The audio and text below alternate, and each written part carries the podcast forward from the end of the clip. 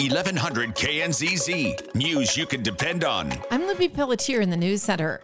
The recount is over and it's official. Lauren Boebert has won a second term in the U.S. House. Results of the recount in the 3rd Congressional District confirming Republican Boebert's victory over Democrat Adam Frisch. The recount was ordered because of the tiny margin in the race. When the recount was finished yesterday afternoon, Boebert lost three votes and Frisch gained one.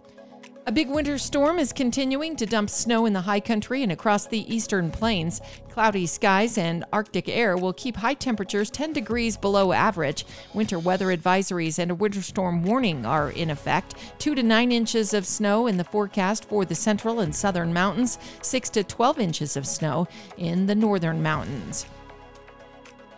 The real estate market in Mesa County is slowing. The November Bray report shows home sales down 19% last month compared with a year ago.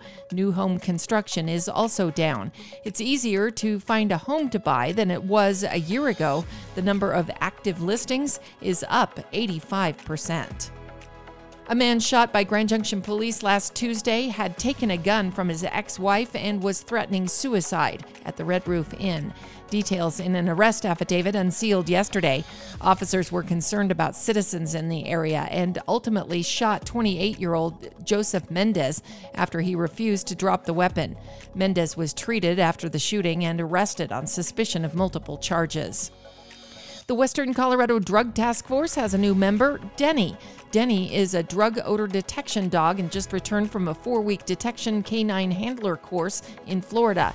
He's a Belgian Malinois German Shepherd mix from Hungary and is the second dog on the task force. Both canines and handlers continue training throughout the year. I'm Libby Pelletier in the News Center.